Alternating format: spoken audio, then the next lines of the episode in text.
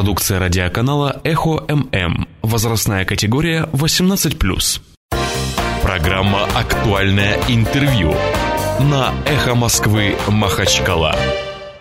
Добрый вечер, уважаемые радиослушатели. В эфире «Эхо Москвы» Махачкала. Программа «Актуальное интервью». Программа «Актуальное интервью» выходит в тот момент, когда у нас появляются актуальные гости. Сегодня в студии актуальный актуальных гостей буду представлять я, Расул Кадиев. Я им все, всем уже надоел радиослушателям, был у меня сегодня свой эфир с терроризм, по терроризму и экстремизму с сотрудником прокуратуры. Но сегодня не менее интересные у нас эксперты, которых я, извините, украл с политологического форума «Российский Кавказ». Третий политологический форум, если не ошибаюсь. Итак, представляю Сергея Маркедонова, доцент Российского государственного гуманитарного университета. Здравствуйте, Сергей. Здравствуйте. Сергей у нас уже второй раз в эфире. А вот первый раз в эфире у нас Ольга Бринингер, писатель, а, доцент Гарвардского университета. Докторант. Докторант, прошу прощения, а, этот, утверждает, что не шпион.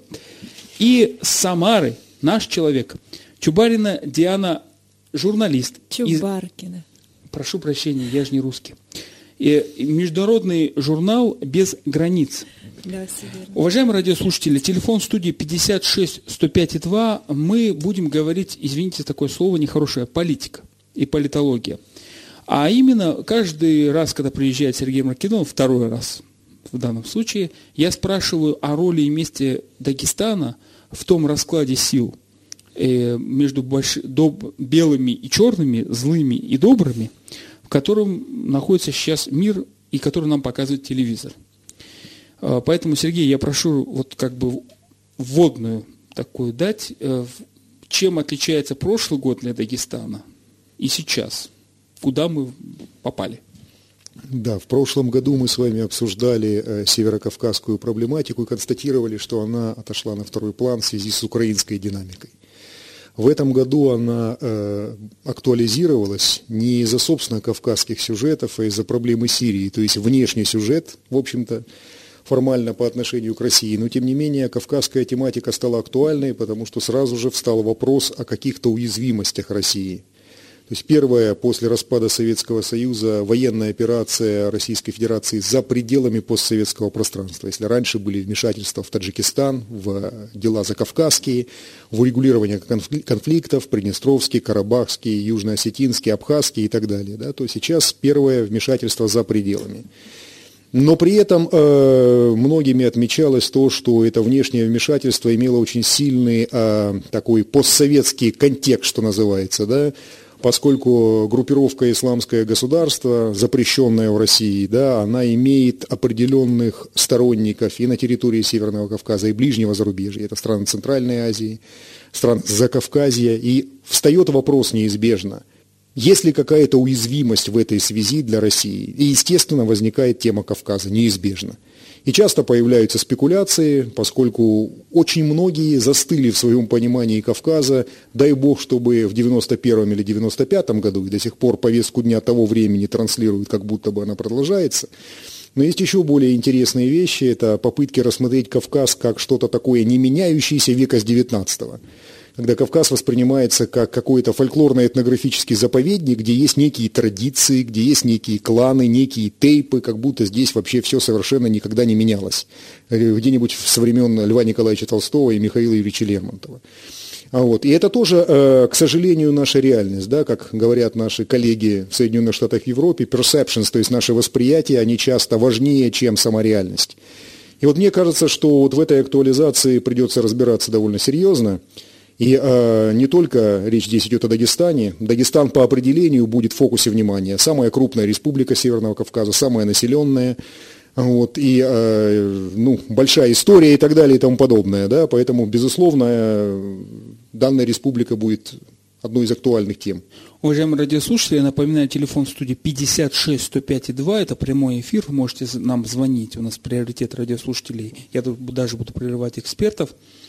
И вот сейчас я хотел бы попросить Ольгу э, объяснить э, понимание, взгляд на Северный Кавказ и Дагестан, почему вот, казалось бы, писатель, Гарвард, но Ольга знакома даже, допустим, с нашей дагестанской писательницей Алисой Ганива. Она действительно дагестанская писатель, больше, потому что она пишет про Дагестан, «Праздничная гора», «Жених и невеста», Салам тебе, Далгат. Салам, салам тебе, Далгат.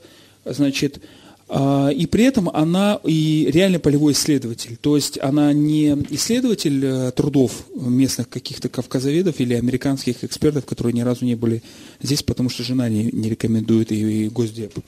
А она была не только в Дагестане, в Дагестане э, впервые, по-моему, да, если не ошибаюсь? В Дагестане я во второй раз, но я была и в Северной Осетии, и в Чечне, и в Кабардино-Балкарии. Ну вот в сравнительном анализе вот последние два года отношение к Северному Кавказу со стороны, вот, э, как мы говорим, за бугром западной стороны – когда я начала заниматься Кавказом, то, конечно, образ Дагестана, в частности, находился под э, сильным влиянием и печатью тех событий, которые случились в Бостоне в 2013 году, бостонский марафон. И к сожалению, нужно сказать, что слово «Дагестан», оно ассоциировалось именно с э, экстремизмом, терроризмом, и по Америке очень сильно ударили эти события. Сейчас, в 2015 году, э, я бы сказала, что ситуация несколько иная. В связи с тем, что э, исламское государство, или, как мы сегодня многократно говорили на форуме государство Иблис оттянуло на себя все, и близкое государство, оттянуло на себя внимание медиа, и а, как бы весь поток а, ассоциаций, связанных с темами а, религиозного экстремизма, терроризма, как бы ушел в эту сторону, то Кавказ, как это ни странно, немного очистился в восприятии, и можно сказать, что у людей появился шанс второго знакомства с чистого листа, и поскольку в науке, а, в американской науке сейчас Кавказ и Средняя Азия являются приоритетными направлениями региона видения, то я думаю, что это очень хорошее начало, и, возможно, мы увидим а, многие интересные, продуктивные и новые исследования в ближайшем времени. Уважаемые радиослушатели, в соответствии с действующими правилами напоминаю, что любые упоминания слова ИГИЛ, ДАИШ, арабская аббревиатура, IC, да, ISIS. английское, или э, шайтанское государство, или близкое, как его называют, зап, надо, я должен добавить, что это запрещенное Верховным судом Российской Федерации государство. В эфире его произносить... Организация. Организация, да. И в эфире я должен вот так только это произносить. По поводу бостонского марафона, вы напомнили, я вспомнил эту толпу журналистов, которые здесь бегали по городу. Я познакомился с Ником старшим, с Ником младшим, с CNN – я помню, что Ник Старший меня через местных журналистов уговорил дать интервью, и я с ужасом смотрел по CNN интервью, которое было написано э, «Black Widow Expert».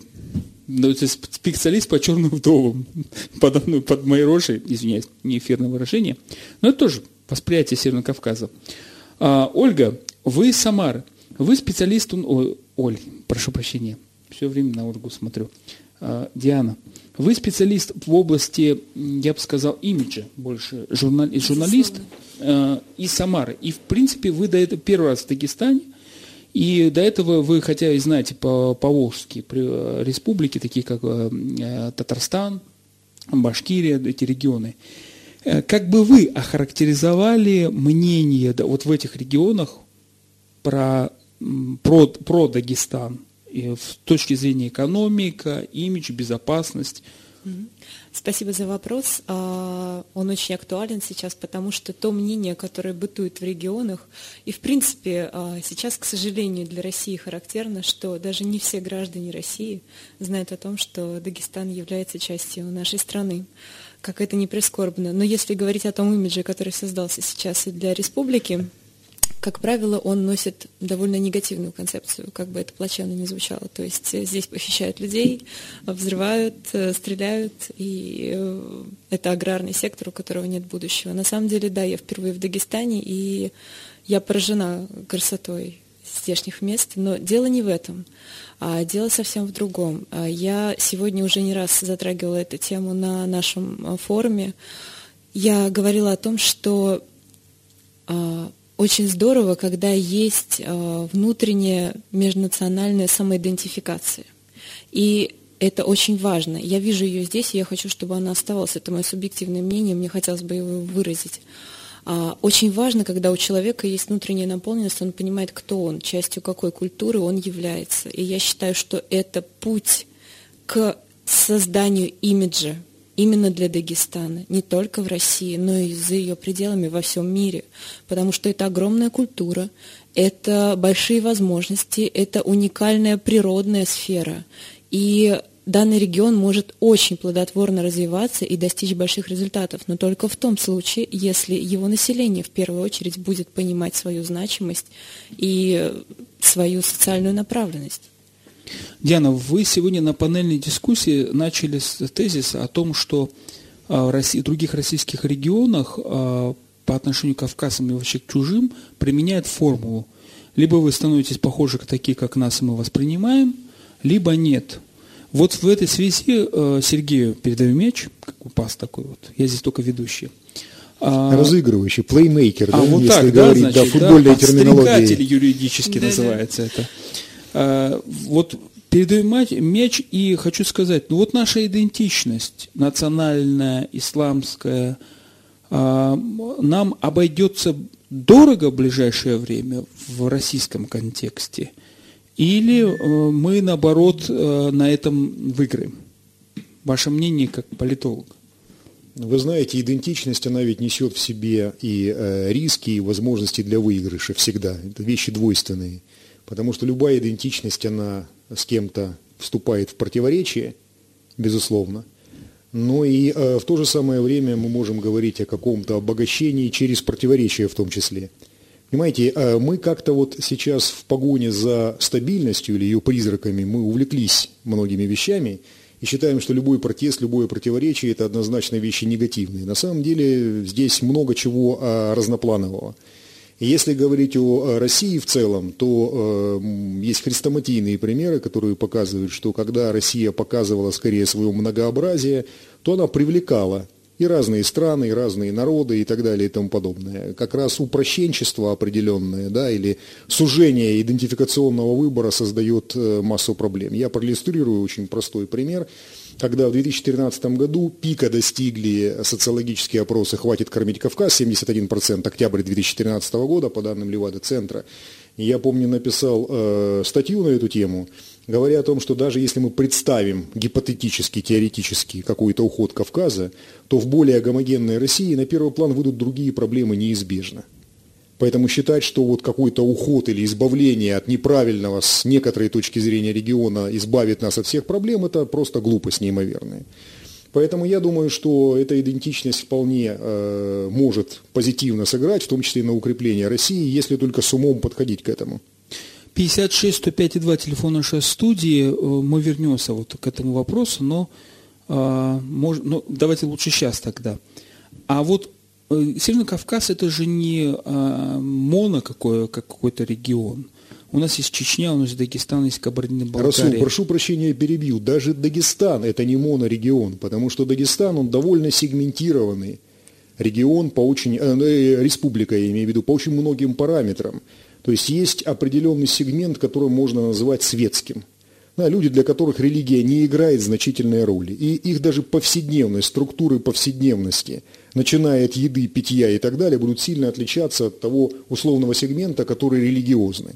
А дальше мы берем религиозный сегмент, мы обнаруживаем, что есть разное восприятие – да, есть люди, которые поддерживают юрисдикцию духовного управления мусульман.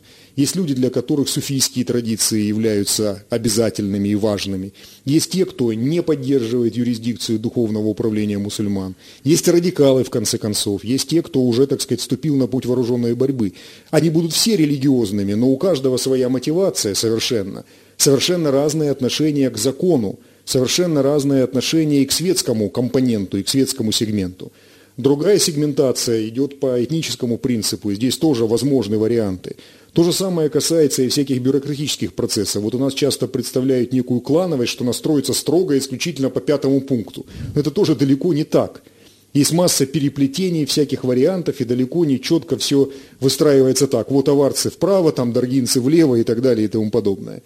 Плюс не будем забывать, что э, для Дагестана очень важный момент ввиду его трудоизбыточности и то, что эта республика очень молодая, 26 средний возраст, масса выходцев из республики проживает за пределами Дагестана, не только в Ставрополе да, или в Москве, да, что более-менее на слуху, Но в Ханты-Мансийском автономном округе, в Ямало-Ненецком автономном округе, в Тюмени, я не так давно в Тюмени бывал и так далее, это тоже некая новая проблема, которую серьез изучают тамошние этнополитологи, тоже, так сказать, открывают для себя ее и так далее и тому подобное. И это тоже есть интересная идентичность, да, как быть дагестанцем очень далеко, за тысячи километров от родного дома. Поэтому даже Дагестан очень разный. А уж если говорить про весь Северный Кавказ, конечно, Чечня это совсем не Дагестан, Ингушетия даже не совсем Чечня, хотя вроде бы войнахские народы, близкие друг к другу, в культурном, языковом плане и так далее. Да, то есть и исторически очень разный опыт у каждой республики по инкорпорированию в состав России. Поэтому мне кажется, что когда у нас есть некоторые попытки причесать Кавказ под одну гребенку, это не совсем правильно. Как раз тот случай, когда, может быть, усложнение гораздо полезнее для решения возникающих проблем, чем упрощенчество. А вот если опираться на по концепцию, которую э, предлагает Диана, как э, человек, который занимается и смотрит на имидж региона, который первый раз попала, а, концепция, я бы сказал так, конкуренция регионов. А, кто вот на международной российской арене, как выстраивает лучше э, кавказским регионам свою политику? Каждый сам за себя – каждый на переднем крае фронт регион или как там по-английски говорят, или все-таки э, вот, вот или все-таки э, координирует свои деятель, э, свою деятельность, там, заявление Рамзана Кадырова, это заявление всех глав СКФО, там, ну, ну так, образно так. Потому что, напоминаю, главы СКФО пытались, по предложению, кстати, Рамзана Гачмурадовича, создать некий клуб глав СКФО, которые ездили друг к другу. Это было вот реально, была такая попытка, и, ну, вот Рамзан а Кадыров, допустим, не очень это приветствовал, он как бы сам по себе, с одной стороны, и он воспринимается, его заявления каждый день читает, цитируют в российской прессе. Э, как вы считаете, Диана, нам конкурировать с Чечней или смириться? Я считаю, что это очень хороший и очень двоякий вопрос, потому что... И... С подвохом. С подвохом, да, совершенно верно. Я считаю, что ни в коем случае нельзя сливаться в принципе. Вот э, в данном случае идентичность, она именно и хороша а, и хороша с самых разных сторон. То есть есть а, какая-то определенный, скажем так, уровень, до которого стоит сближаться, как сказала бы я. Все-таки Кавказ это регион единый, и хорошо, если его будут воспринимать как единый регион, ну то есть э, в, э, в составе Российской Федерации как таковой. Вот. Но, тем не менее, вот каждый народ, у него есть свои уникальные черты, и эти черты – это огромные плюсы, огромный потенциал, который можно использовать, и можно а, пользоваться этим при создании определенных имиджевых площадок. Это значительный потенциал. Я возьму более глобальную сферу, чтобы нашим слушателям стало понятнее. Вот смотрите, а, я не буду произносить запрещенные слова, но то, что мы сегодня тоже обсуждали на форуме, а, внести какие-то идеи распада гораздо легче в головы, которые все зачесаны под один манер. То есть очень долго и очень планомерно шла такая политика, что э, молодежь, в частности, да, ее приучали к одним и тем же хорошо и плохо, к одним и тем же там имиджевым конструкциям и так далее. И в один момент просто смогли вложить в эту готовую схему. Да, в эту готовую схему один другую пазл. программу. Вот это хорошо, вот это плохо. И люди не смогли разобраться, потому что они уже привыкли есть э, все, что им дают без разбора. А когда есть э, какая-то вот уникальная идентичность, которая культивируется даже, да, допустим, но она не позволяет э, каким-то росткам такого, вот знаете, загнивания проникнуть в голову молодых людей. А ведь головы молодых людей всегда так было. Головы студентов — это самые-самые такие вот прогрессивные, самые поддающиеся, самые бунтующие слои населения, и поэтому ими легко завладеть, и, наверное, это возможность э, предохранить нацию в целом от загнивания давать возможность... Ну вот сейчас, конечно, как э, э, метко заметил мой один товарищ, э, значит, что похоже, что грант на развитие курортов Российской Федерации выиграло Министерство обороны. Имиджмейкеры по регионам Северного Кавказа сейчас, конечно, будут на коне. Но вот с другой стороны, вот Ольге вопрос. Недавно, траге... Недавняя трагедия в Сан-Бернардино в США, если правильно произнес это название этого городка. До этого, конечно, в США были частые трагедии, когда сами там, ну, граждане, которые не, иденти, не идентифицировались как там и, и мусульмане, и там или члены ИГИЛ какого-то, были перестрелки, были убийства детей, страшные трагедии. Буквально каждый месяц отрицает Америку от этого.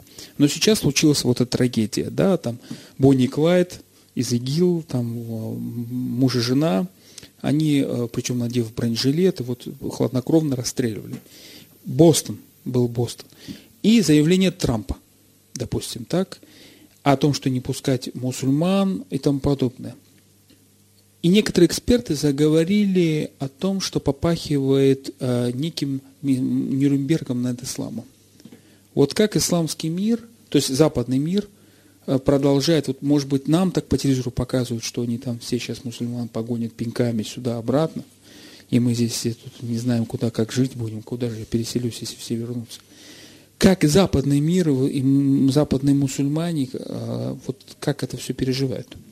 Ну, я думаю, что говорить все-таки о Нюрнбергском процессе на самом деле э, рано, и мы представляем американское общество гораздо более э, гомогенизированным, чем оно есть на самом деле. И то, что говорит Дональд Трамп, это на самом деле одна из э, совершенных крайностей, которая, э, если поддерживается, то э, вполне небольшим процентом населения, но э, это не общее мнение, и нельзя считать его репрезентативным для Америки в целом. И приведу пример, который, думаю, сам по себе а, опровергнет а, все эти страшные мысли. А, на прошлой неделе в Бостоне и в Кембридже был большой митинг в поддержку иммигрантов, и многие мои друзья, в том числе, вышли на площади, отстаивая, отстаивая возможности для иммигрантов покидать места боевых действий и приезжать в страны, где у них есть больше возможностей для благополучной жизни.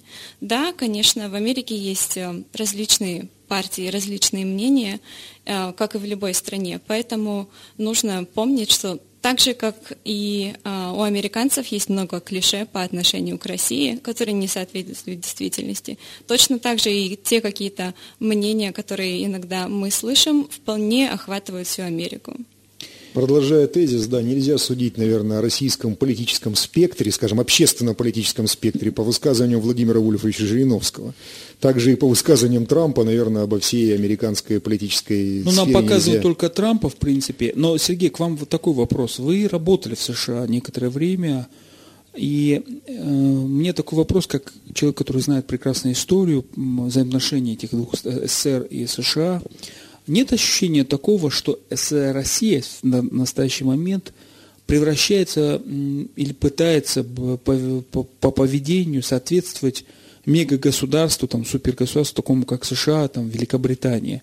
А, мы там а, в юридической сфере отказываемся от каких-то юрисдикций контроля там, над судом. А, вот как в США в 50-х годах патриотизм выше, чем право, права вот там акт, ну, акт патриотизма, который сейчас был принят это относительно недавно, там подобное. А, нет такого ощущения, что мы просто повторяем все, что делала эта страна когда-то вот, вот в 20 веке. Это страна Советский Союз, вы имеете в виду? Страна э, Россия. Вот сейчас нет ощущения, что мы пытаемся сказать, мы такие же, как вы, и мы имеем право делать тоже устраивать там, э, там, и мы будем делать конфликты здесь, здесь, и это в наших интересах. И когда я смотрю клише даже председателя э, Конституционного суда бить врага за пределами там, Родины, там, ну, знаменитая американская это, военная стратегия, э, значит, у нас чтобы оборона, официально военная оборонная стратегия, в принципе, и то, что творится в Сирии, меня как юрист немножко смущает, потому что одно дело война, а другое дело контртеррористическая операция – по закону контртеррористическую операцию возглавляет ФСБ, а не Минобороны. Ну, здесь не контртеррористическая операция, здесь же было обращение в Совет Федерации, если уж так юридически идти, да, о применении вооруженных сил за пределами страны. Ну вот, ну просто цели применения. И, а, опять же, если о формально юридической стороне дела, по э, просьбе ну, цели применения, цели, которое... цели применения контртеррористические. Ну, это, конечно, шире, чем исключительно контртеррористические вещи, потому что в этом смысле мы неизбежно будем выходить на дефиниции, кого считаем террористами, кого нет, потому что для кого-то Хизбалла террористическая структура, для кого-то Хизбут Тахрир, для кого-то курды, для кого-то ИГ, да, то есть э, очень разные трактовки, кого считаем, кого не считаем. Вообще очень важный тезис вы подняли, если позволите пару слов скажу. С моей точки зрения, вот этот концепт международного терроризма, он довольно размытый, некорректный. Глобальный его называют. Глобальный, да, некорректный, размытый с точки зрения и правовой, и политической. Потому что терроризм это не некая конечная цель. Это просто это метод. инструмент, конечно. Это, это метод. метод. Метод, который практикуют разные течения, разные движения, многие из которых друг с другом воюют.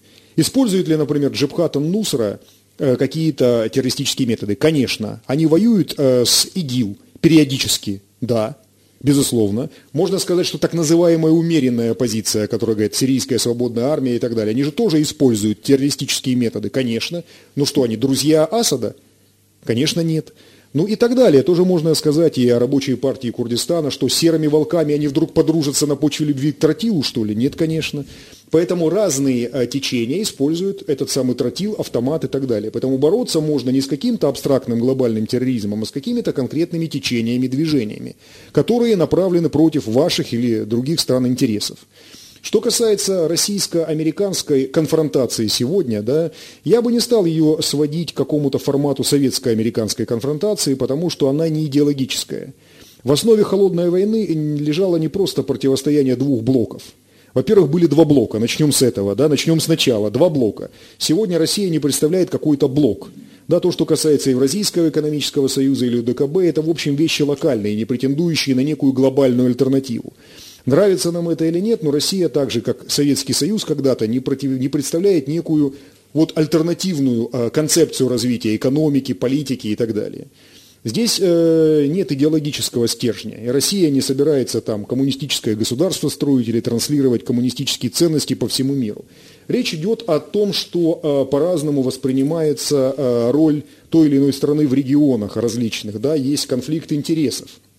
В случае с Сирией, вот я э, такую метафору использовал э, в своих лекциях, пробить э, потолок головой, да, то есть вы э, защищая ваше ближнее зарубежье, условно говоря, да, это Южный Кавказ, собственно, Северный Кавказ, поскольку есть определенные группировки, кто ИГ поддерживает у нас внутри.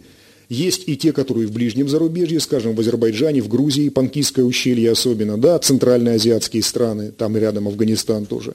Вот пробивая этот потолок и выходя, а, так сказать, защищая свое ближнее зарубежье, выходя в Ближний Восток, да, Россия начинает сталкиваться с другими странами, у которых тоже есть свои ближние зарубежья, да, и свои сферы влияния.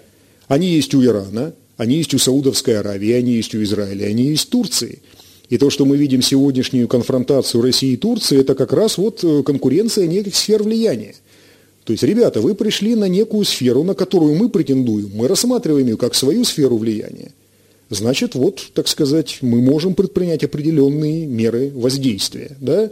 Если говорить о туркоманах, скажем, и Турции, ну, приблизительно это, если сравнивать, допустим, как поддержка там, России, Абхазии, Южной Осетии, да, то есть есть некое ближнее зарубежье, которое считается приоритетной сферой интересов.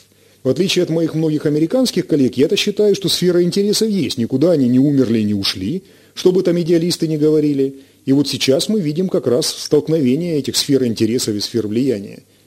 Мы э, сейчас перейдем ближе к Турции, но все-таки поясните для нас. Вот вы неоднократно говорите, вот американские коллеги. А, мне хотелось бы понять методологию принятия решений в, ну, вот, э, в мире НАТО. Там, да, вот, ну, мы... НАТО или США, это все-таки вещи не тождественные. США понимать. и Великобритания как основных игроков, ну, Канада может быть в меньшей степени.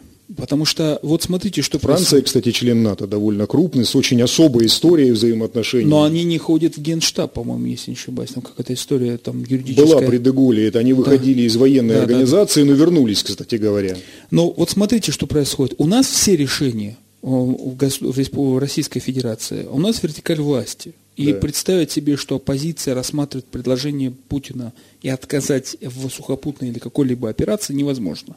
Турция Генштаб отказал в сухопутной операции Эрдогану.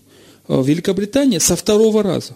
Причем удивительно, тот человек, которого мы э, раскручивали, что вот классный мужик появился у них там в партии, э, которого никто не слушал, кроме Russia Today давала ему там время, а, великоб... социалист или... Э, либорист. Либорист, то есть прошу прощения. О, классно, но выясняется, он тоже поддержал э, сухопутную операцию сейчас во второй раз. США как принимает решение, кого не слушают? Киссинджера? Киссинджер все-таки достаточно пожилой, э, хотя и авторитетный эксперт, э, он не единственный.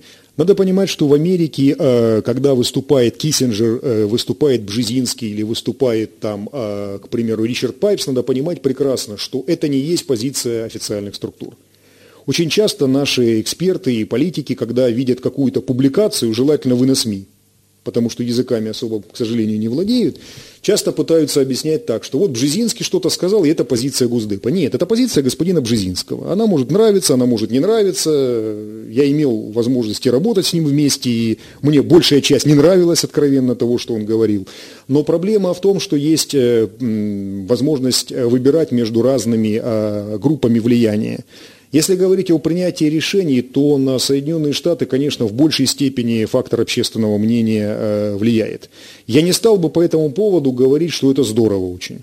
Потому что очень часто э, это общественное мнение не столько там какая-то, допустим, тетя Саманта из Техаса или там дядя Сэм из Колорадо, да, это лоббистские структуры, это разные структуры медийного влияния и так далее, которые могут использовать внешнеполитическую повестку абсолютно во внутренних целях, сиюминутно, конъюнктурно и так далее. Но как бы то ни было, этот фактор есть. В чем большая ошибка российской дипломатии, я наблюдал это, находясь в Америке, то, что с администрацией, с Белым домом, с Госдепом отношения неплохие у посольства, у российского МИД, и очень часто находятся абсолютно прагматические развязки. Но абсолютно практически нет работы ни с общественными лоббистскими структурами, ни с Конгрессом. А Конгресс в Соединенных Штатах Америки, это очень важный орган в принятии решений. И мнение какого-нибудь конгрессмена, а тем более сенатора по ключевым вопросам повестки дня, будь то Ближний Восток, постсоветское пространство, чрезвычайно важны. Опять же, не вопрос, нравится вам это или не нравится. Если вы работаете, да, как говорил один известный персонаж, других писателей у меня для вас нет. Вот других конгрессменов и сенаторов у нас нет. Может, через 50 лет они появятся, и мы обрадуемся этому. Но пока они такие, как есть.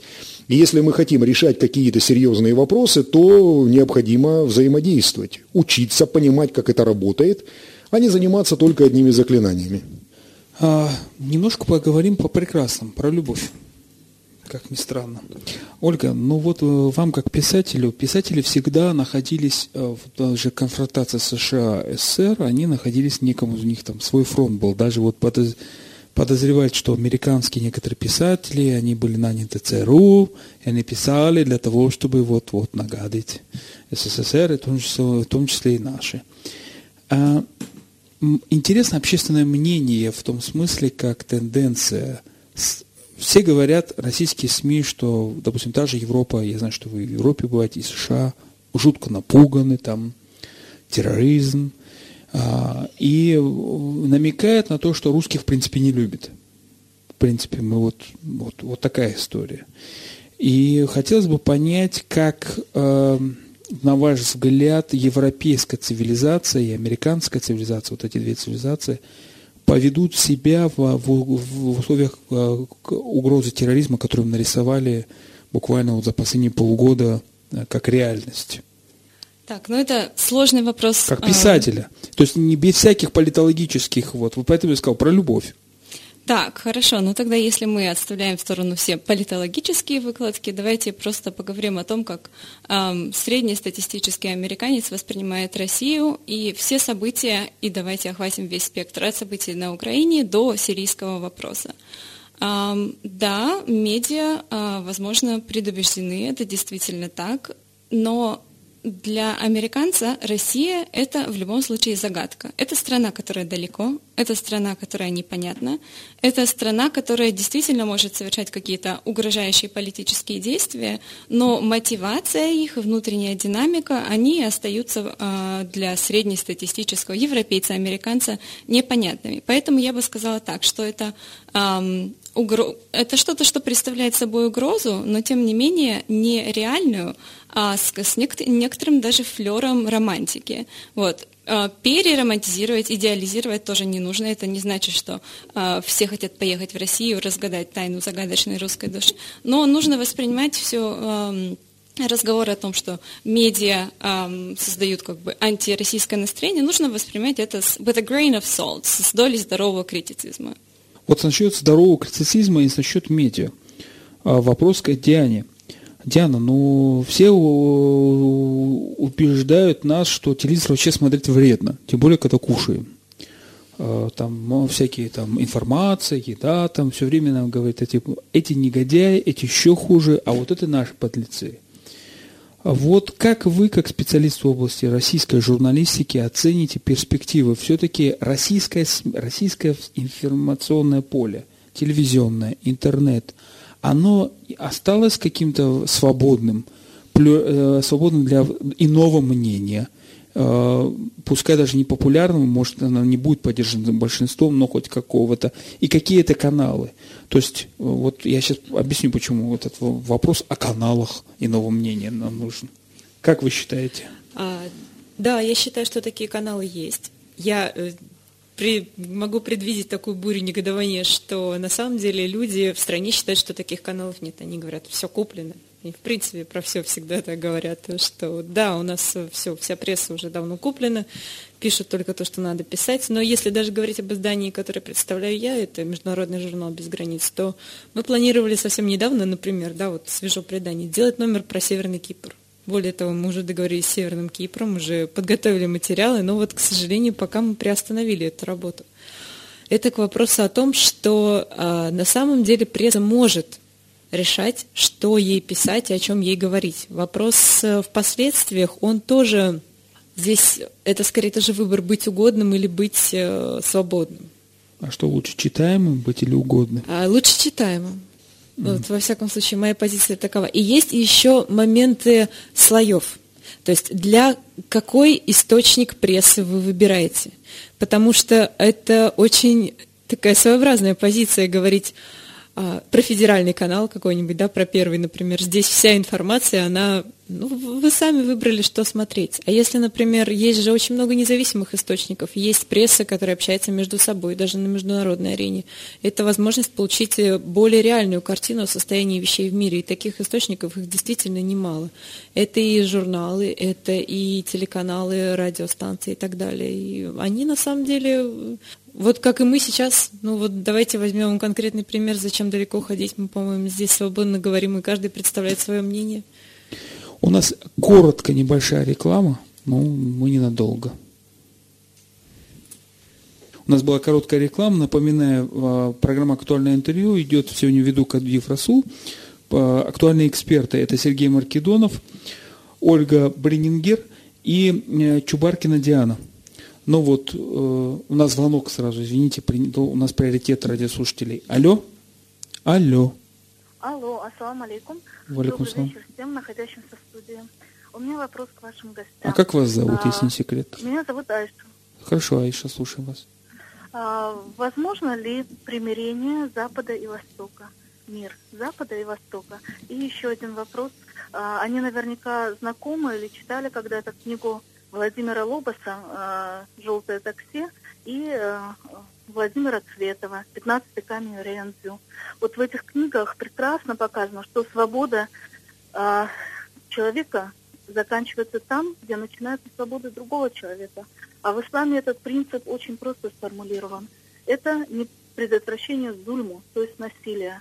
И насилие может быть не только рукой, там, каким-то физическим действием, но даже мысленно, если ты пытаешься причинить зло какому-то другому человеку. Вот, это недопустимо. Один из основных постулатов ислама – недопустимость насилия по отношению к другому живому существу. Спасибо большое. Ассаламу алейкум. Добра вам. Спасибо большое, Айшат. Ну вот про применение Востока и Запада. Вы знаете, я неожиданно попрошу прокомментировать Ольгу, потому что вот я ее начал про любовь мучить. Так, а, я думаю, что Ольга, которая родилась и выучилась в Казахстане, гражданка Германии, и, уч, и учится, и ведет научную деятельность в США и на Северном Кавказе. Про примирение Востока-Запада. Вы вообще нас куда относитесь? К Востоку, к Западу? На самом деле это тот вопрос, который эм, я пытаюсь решить всю свою жизнь, и отчасти мой научный интерес в вопросах национализма и национальной идентичности, он и связан с тем, что я пытаюсь решить, э, кому, какой стране или какому миру я принадлежу, восточному или западному. Но чем больше э, я провожу опросы, провожу свои исследования, тем больше я понимаю, что идентичность Хотя она может быть сформулирована в определенных терминах, как лингвистическая какая-то, национальная, этническая, как принадлежность к какому-то государству. Это все равно всегда какой-то ускользающий концепт. И это уже о писательском, и о любви, но сформулировать ее и дать, не знаю, точное химическое, математическое определение идентичности нельзя. Возможен ли, а, возможно ли примирение Востока и Запада? В политических терминах на данный момент это может быть сложно, но э, давайте будем говорить о каких-то более глобальных, философских и, опять же, писательских выражениях. Я думаю, э, да. И, э, например, на примере литературы возьмем писателя Архана Памука, Нобелевского лауреата, э, роман «Музей невинности». Это прекрасное соединение и сочетание, и пример того, как восточный и западный мир могут образовывать э, новые формы, и в которых и Запад, и Восток от этого взаимодействия только обогащаются и, наверное, даже приобретают новые оттенки, полноту и богатство. Поэтому ваша мысль, если честно, мне очень импонирует, близка, и я надеюсь, что именно так и будет. Пусть не в, э, в сегодняшних политических реалиях, но в каком-то, возможно, будущем. Ну вот, я как патриот думал, приведет пример Алису Ганиеву, значит, э, она, кстати, но она, правда, пишет не о примирении Востока и Запада, а она показывает вот, э, вот эту нашу странность, если так можно сказать, на фоне российской культуры, ну, общей российской культуры. Но я сразу перехожу к такому оставшееся время, решил посвятить, как вы поняли, самой веселой проблеме, которую вас буду мучить. Про окна, там, про идентичность всякую. Это в какое положение, то есть мы уже поняли, в каком мы положении – а вот что мы должны с этим делать по поводу взаимоотношения? Россия, Турция, российское руководство, турецкое руководство, российское общество, турецкое сообщество в медиапространстве, в экономике и, естественно, Дагестан в данном случае. Там, вот про Северный Кавказ э, лучше, наверное, другие регионы, там, Чечня, не знаю, тоже огромная диаспора, в принципе, в Турции там уже пошли какие-то а, опровержения слов Рамзана Кадырова со стороны чеченской диаспоры в Турции. Как, что нам делать в этой ситуации? Мы же, понятно, что мы связаны экономически, культурно, исторически с Турцией. Мы не можем воспринимать и верить телевизору, что турки это гады и там подобное, потому что мы вот тут даже и носим их вещи постоянно. Ну и с Россией тоже исторически вы связаны, как минимум. Ну что же, нам голышом ходить, что ли? Что? Нет, голышом не ходить, безусловно. Значит, э, первый тезис, который, мне кажется, э, стоит произносить даже вот в нынешней сложной ситуации – Любая конфронтация, которая возникает, это не означает, что она навсегда. Если мы посмотрим на динамику российско-турецких отношений с момента распада Советского Союза, я возьму это, не будем далеко ходить и углубляться в какие-то там военные периоды, то э, эта история последних четверть века знала и подъемы, и спады. Вот сейчас мы смотрим на нынешнюю конфронтацию как нечто уникальное. Но я напомню, ситуация, скажем, времен э, первой чеченской кампании. Очень жесткая реакция, да, жесткие взаимодействия между Анкарой и Москвой. Я напомню, тогдашний э, министр, э, один из турецких министров Абдул Халюк Чей сравнивал действия России в Чечне с Холокостом. Было и такое, между прочим. Была очень сильнейшая пикировка, была попытка использования разных северокавказских диаспор в давлении на Россию. Были э, и такие казусы, как, помните, теракт на пароме Аврасия и так далее – После этого отношения пошли по восходящей. Можно вспомнить визит Бюлента Иджиита, тогдашнего премьер-министра Турции в Москву в ноябре 1999 года, когда он высказался о том, что Чечня, весь Северный Кавказ – это неотъемлемая часть России. Когда был сделан определенный размен, да, Россия отказывалась от всякой поддержки рабочей партии Курдистана, Турция прекратила разыгрывать сепаратистскую карту в связи с Северным Кавказом, по Волжьем в меньшей степени. Да. После этого пошли экономические контакты, и э, получилось так, что Россия даже как экономический партнер в какое-то время обгоняла Германию и была номер один партнером, или в пятерке первой, по крайней мере, партнеров Турции. Мне кажется, что э, нынешняя конфронтация – это не обязательно навсегда. Потому что в любом случае Россия, которая вышла, пробила да, вот этот потолок и вышла на Ближний Восток, она будет с Турцией с, сталкиваться так или иначе, взаимодействовать как с державой, имеющей в этом регионе особые интересы. Это сфера особых интересов. Как кто-то, если любой придет на Украину, в Белоруссию, Грузию, Азербайджан, тоже будет сталкиваться с российскими интересами. И замечу, что вот когда Россия начинала операцию в Сирии, да, были определенные консультации, переговоры с израильским руководством, понимая, что это особая сфера да, для Израиля. С саудовским руководством, казалось бы, очень проблемное руководство. Да.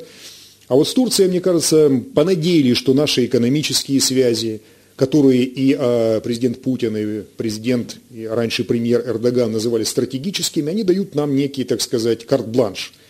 Но оказалось, э, некоторая переоценка была сделана. Поэтому я не стал бы говорить о том, что это навсегда. Это может быть надолго. Это довольно серьезно, но еще раз повторюсь, э, любые конфронтации и конфликты, они могут преодолеваться. Если политическая воля на то будет – а надо понимать, что два евразийских гиганта, Россия и Турция, они э, все-таки не, э, скажем, не имеют очень много рациональных резонов для вражды. Во-первых, есть и третьи силы, которые заинтересованы были бы в том, чтобы два евразийских гиганта не в очень были хороших отношениях, и зачем играть кому-то на руку в этой ситуации. Это раз. Во-вторых, надо прекрасно понимать, что э, Эрдоган – это совершенно не все турецкое общество – и как раз тот бизнес, который был связан с Россией, да, я знаю примеры, когда многие отельеры турецкие в своих отелях даже делали российские музеи, там портреты Путина вывешивали и так далее. Надо понимать, что вот они-то как раз пострадают в большей степени, наверное, от санкций, чем Эрдоган и его семья. И вот тут надо тоже понимать. Мне кажется, что э, какой-то рациональный элемент э, рацию в конце концов победят и там, и здесь, в Москве, и в Анкаре, и будет найден некий ну, модус вивенди или какой-то, так сказать, способ э, сосуществования более-менее мирного. К чему, кстати, стремилась и советская политика, раз уж мы э, часто говорим, делаем отсылки. Реал-политика. Конечно. Мы часто сейчас, сейчас это мода, да, определенная, делать отсылки к СССР и говорить, вот СССР, вот надо как СССР. СССР, между прочим, и его политика, особенно в последние 20 лет существования, это была политика мирного сосуществования. Да? К этому всегда стремились. Политика разрядки, политика, так сказать, определенных компромиссов, она вовсе не была такой С голым кондовой... задом не повоюешь. Да дело даже не в голом заде, да, просто мультипликация дополнительных рисков, это всегда опасно. Есть у нас ряд э, товарищей, так сказать, в ящике, да, нашем телевизионном, которые говорят, а вот мы можем тех поддержать, этих поддержать, не будем там пальцами показывать и называть. Но и они могут тоже кое-что поддержать, кое на что надавить, надо это тоже иметь в виду. Понимаете, быть сильной державой – это не значит размахивать дубиной. Это значит адекватно, грамотно просчитывать ваши возможности, возможности ваших оппонентов и противников тоже, да, предугадывать эти вещи и э, думать на будущее. Тогда это сильная держава. А просто размахивать дубиной – это не очень продуктивно. У нас звонок. Алло. Алло. Здравствуйте. Здравствуйте. Магомед Махачкала. Слушаем вас, Магомед. У меня вопрос экспертам такого рода. Вот дагестанцы э, ездят на хадж, массово ездят. Из Дагестана студенты уезжают учиться э, в арабские страны э, э, по религиозным своим профессиям. Э, теперь э, в Саудовской Аравии, э, скажем, на родине пророка, там шариат практически, там э, ваххабизм, религия. Теперь получается, оттуда с люди возвращаются, молодежь возвращается с этих учебных заведений. Теперь какими словами этих людей можно переубеждать, что демократия лучше, чем шариат? Когда все религиозные организации говорят и в Дагестане, и везде, что имеется в виду исламский, что шариат – это вершина счастья. Спасибо. Я думаю, что это вопрос все-таки о любви.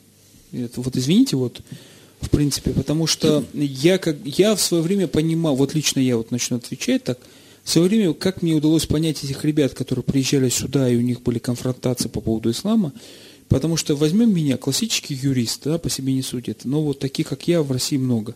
И вдруг их повезли, когда-то в 90-е годы вкладывали огромные деньги в обучение нас как европейскому праву. Повезли там в Европу, в Страсбург, научили любить эти страны, научили любить эти порядки, научили понимать язык, научили понять, пользоваться правовыми инструментами. А представьте себе, что много дагестанцев и кавказцев, для них Страсбург это э, Абу-Даби, э, вот где Дубай, э, Турция та же самая какая-то, да, ну вот, вот эти. И они даже принимают их непорядки, там, ну, там нет ни одной стране шариата на самом деле, не, значит, ни одна страна 100% шариата там нету но они воспринимают эти порядки, мечтают, мечтают об этом порядке э, здесь, у себя на Северном Кавказе. И э, вот как вот должны жить между собой девушки, люди, которые любят разные Э, один любит суши, другой любит турецкую кухню, там, третий европейскую лягушатину, извините, пожалуйста. Как вы считаете, девушки, вот Диана? Ну, я считаю, что продолжу мысль Ольги, которая мне тоже импонирует, и мысль нашей предыдущей слушательницы. Я также склоняюсь к тому, что мир возможен вопрос его цены и вопрос, э, скажем так, э, насколько мы готовы идти за ним. Я не думаю, что люди, которые приезжают, им может нравиться такая политика, они могут принимать ее, но будут ли они как-то использовать это во вред? Это вопрос любви. Ольга? А, я думаю, что а, желание глубже и полнее понять свою религию как-то вернуться к истокам, это само по себе а, очень хорошее намерение и паломничество, будь то в Иерусалим или будь то в Мекку, посмотреть Кабу, это также очень позитивный момент. Другое дело, что не каждый человек а, после этого а, может стать а, религиозным экстремистом. И хотя мы договорились о том, что это вопрос о любви, и действительно такие вопросы могут решаться на уровне каких-то персональных интеракций со своими друзьями, но это также и институциональный, это вопрос системы. И в первую очередь, мне кажется, это вопрос, который упирается в систему образования, потому что для того, чтобы видеть разницу между фанатизмом и верой, и между последствиями, а, которые, и видеть последствия, которые могут э, принести, а, скажем так, э, слишком экстремистские религиозные верования, нужно иметь а, какой-то культурный багаж, нужно иметь, нужно иметь возможность сравнивать, видеть плюсы, минусы и делать такие выводы, которые, как сказала предыдущая а, наша слушательница, а, не нарушают свобод прав другого человека. Сергей, вот э, у меня вопрос, вот подвели так плавненько. Тоже прежде. про любовь? Э, ну вот мне смотрите, ведь э, наши коллеги говорят правильно. А вспомню, что советская власть уничтожала связи Советского Кавказа, Закавказья и Северного Кавказа путем просто введения э, русского языка, и вот алфавит отменяли, арабский язык не преподавался в принципе. А за, после 90-х годов, во всяком случае, Дагестан и Чечня активно, хотя бы в медресе на начальном уровне, дагестанцы стали получать даже знания просто на уровне языковом. Мы понимаем, что такое знание языка, хоть элементарно. И для нас центр цивилизации то частично находится в Москве, частично находится там. Мы хотим туда летать, видеть замечательный Дубай. И, э, в принципе, тогда вот такой вопрос, ну, как разрешить этот спор, знаете, так, о любви, как говорится. Может ли быть такой вариант? Окей, Российская Федерация, мы же федерация, можно ли представить, что Северный Кавказ это будет некие такие Дубаи? То есть, напоминаю, что Дубай сами по себе, вот там, а, Объединенные Арабские Эмираты, Эмираты-то разные в разных Эмиратах в одном месте вы встретите алкоголь, а в другом не встретите. Ну, как мои друзья рассказывают, там в одном Эмирате. Значит, или Турция. То есть представим себе, что в рамках единого российского поля некая Канада в миниатюре. Ну, там, правда, взаимоотношения французское право, английское право там, и право регионов. Да? Россию же тоже иногда сравнивают, э, Нигерия в песках, говорят по национальной, по этому количеству.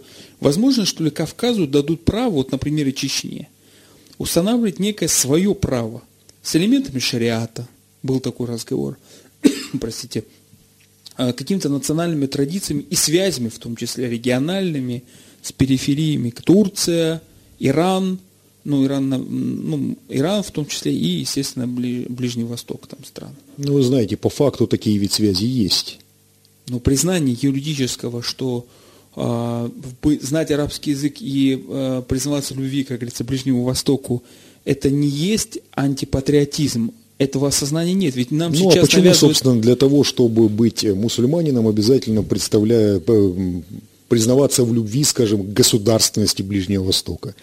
Культуре вполне может быть и достаточно много чего э, в ближневосточной культуре, и мне нравится, хотя я не являюсь мусульманином, да, допустим, что-то нравится в западной культуре. Мне кажется, что здесь Один критерий должен быть, если у нас есть определенные правовые рамки, действия в этих правовых рамках. То, что Россия, конечно, очень разнообразна, и то, что многие регионы не похожи или не вполне похожи друг на друга, но это, по-моему, без какого-то вот окончательного финального юридического признания понятно. Меры запретительные, я не думаю, что они а, однозначно хороши, потому что в советское время было немало запретительных мер – что они уберегли Советский Союз от распада, что они уберегли его от э, межэтнических конфликтов, что они уберегли от э, той ситуации идентичностного выбора и такой ломки, которую мы переживаем все эти 25 лет, нет, не уберегли. Поэтому мне кажется, что здесь система реагирования должна быть м, более гибкой. Это не значит, что государство должно все разрешать абсолютно, да, и э, не проводить э, какой-то красной линии между любовью к религии и фанатизму, да, о чем вот Ольга сказала, должно проводить. Но э, то, что э, ситуация, наверное, в Дагестане будет немножко отличаться от Курской области, Архангельской области, Чечни, это очевидно, конечно. И здесь я хочу сказать, что даже единый стандарт Северного Кавказа, он не очень сработает. Даже в религиозном плане, да, ну, э, западная часть Кавказа – где нет суфийских традиций, скажем, восточная, уже разная, даже в религиозном смысле. Поэтому и здесь какие-то единые знаменатели не очень работают. Вот э, вопрос, где они. Э, вот завтра вы поедете в Дербент, кстати говоря, а 14-15, если не ошибаюсь, э, будет, значит, Дни Дагестана в Париже дни Дербента, Очень там культура. Тема, кстати. А, да, в, а, в принципе, конечно, я не, не носитель никакого иностранного языка, а, русский-то плохо говорю. Значит, и, конечно, и, конечно, хотелось бы посмотреть, как СМИ отследит. Вот, э, как вы считаете, вот как СМИ в Евро, европейской именно СМИ, российская-то бог с ними, не до нас им Турцию как бы победить. Значит, как СМИ отследит и какой будет эффект от, от от этих дней с учетом того, что вы видите в Дагестане, вот ваши будут ощущения как бы на будущее. Но в принципе, э, как вы относитесь к тому, что дагестанское руководство пытается продвигать таким способом э, бренд Дагестан, я не знаю, можно ли вообще это назвать брендом, потому что когда я смотрю рекламу и на Евроньюз Южной Кореи, как страны, там бренд есть, а Баку страна э, огней это называется, да, по-моему. Э, огня. Азербайджан. Азербайджан, Азербайджан. Да, да. И другие, как э, при, европейская там жемчужина Востока называют, да, Баку или Грузию там. А, вот как бы вы предложили Дагестан брендировать вот в этом смысле? Это, я считаю, что это очень хорошая инвестиция, наверное, одна из лучших, на мой взгляд потому что в любом случае надо начинать этот процесс. Это будет резонанс, безусловно, потому что отношение э, к Дагестану в России и отношение к России и к Дагестану и к другим э, субъектам Федерации за рубежом, оно принципиально отличается. И даже, например, вот буквально, э, буквально недавно я сама была в Париже, и э, люди, они невероятно заинтересованы тем, что происходит сейчас в нашей стране. Они просто хватают тебя и начинают спрашивать, ну как там, что происходит, ну скажите нам, что есть на самом деле. Ну мы на самом деле любим русских, и нет никакого противостояния. И интерес к стране колоссальный, ввиду того, что она огромная, ввиду того, что она очень разная, ввиду того, что она многонациональная. Интерес а, к субъектам федерации, он тоже очень велик. И э, за счет того, что есть этот спрос, надо давать предложение, это уникальная возможность. И я считаю, и я более того, я предлагаю, то есть вы на самом деле предопределили мою мысль, я именно предлагаю позиционировать Дагестан на мировой арене. Это необходимо. Да, это, может быть, не сразу даст такие многообещающие результаты, но если это начать делать сейчас, потом начать это делать будет сложнее. Уважаемые радиослушатели, можно о нашей ситуации говорить часами и на ночь э, перед ужином, перед ночным дожором, извините за выражение. А, это была бы интересная тема. Кто-нибудь сушеное мясо сейчас нарезает, как строганину. Но у нас тема эфира подошла к концу. Давайте поблагодарим наших экспертов, которых мы украли из тяжелого форума. Я их сейчас отвезу обратно, так сказать, сдавать. Обратно на форум. Слово. Да, обратно на форум. Всем большое спасибо. Сергей, вам большое спасибо. Диана, Ольга, мы надеемся, что... Расул, это... если два слова можете дать? Два слова большое. даю. Вы говорили про брендирование Дагестана, да? Да, дайте- Бренд «Российская модель». Да, единство в многообразии. Вот вам бренд. Единство в многообразии. Посмотрим, что вы Россия в после- миниатюре, да? После вот? Дербента посмотрим, после конечных подвалов посмотрим. Дайте еще прям вот два слова буквально. Я считаю, что бренд обязан быть. И я бренд, и страна бренд, и республика бренд. Это сейчас все настолько актуально ввиду- ввиду того, что информатизация колоссальная. Это необходимо. Ольга? И, возможно, одной из изюминок этого брендирования будет а, старая кавказская поговорка о том, что каждая, в каждой долине здесь свой язык. Где вы еще такое в мире встретите? Замечательно. Всем спокойной ночи. Это была программа «Актуальное интервью». Ведущий был Спокойной Расул ночи. Кадиев. До новых встреч.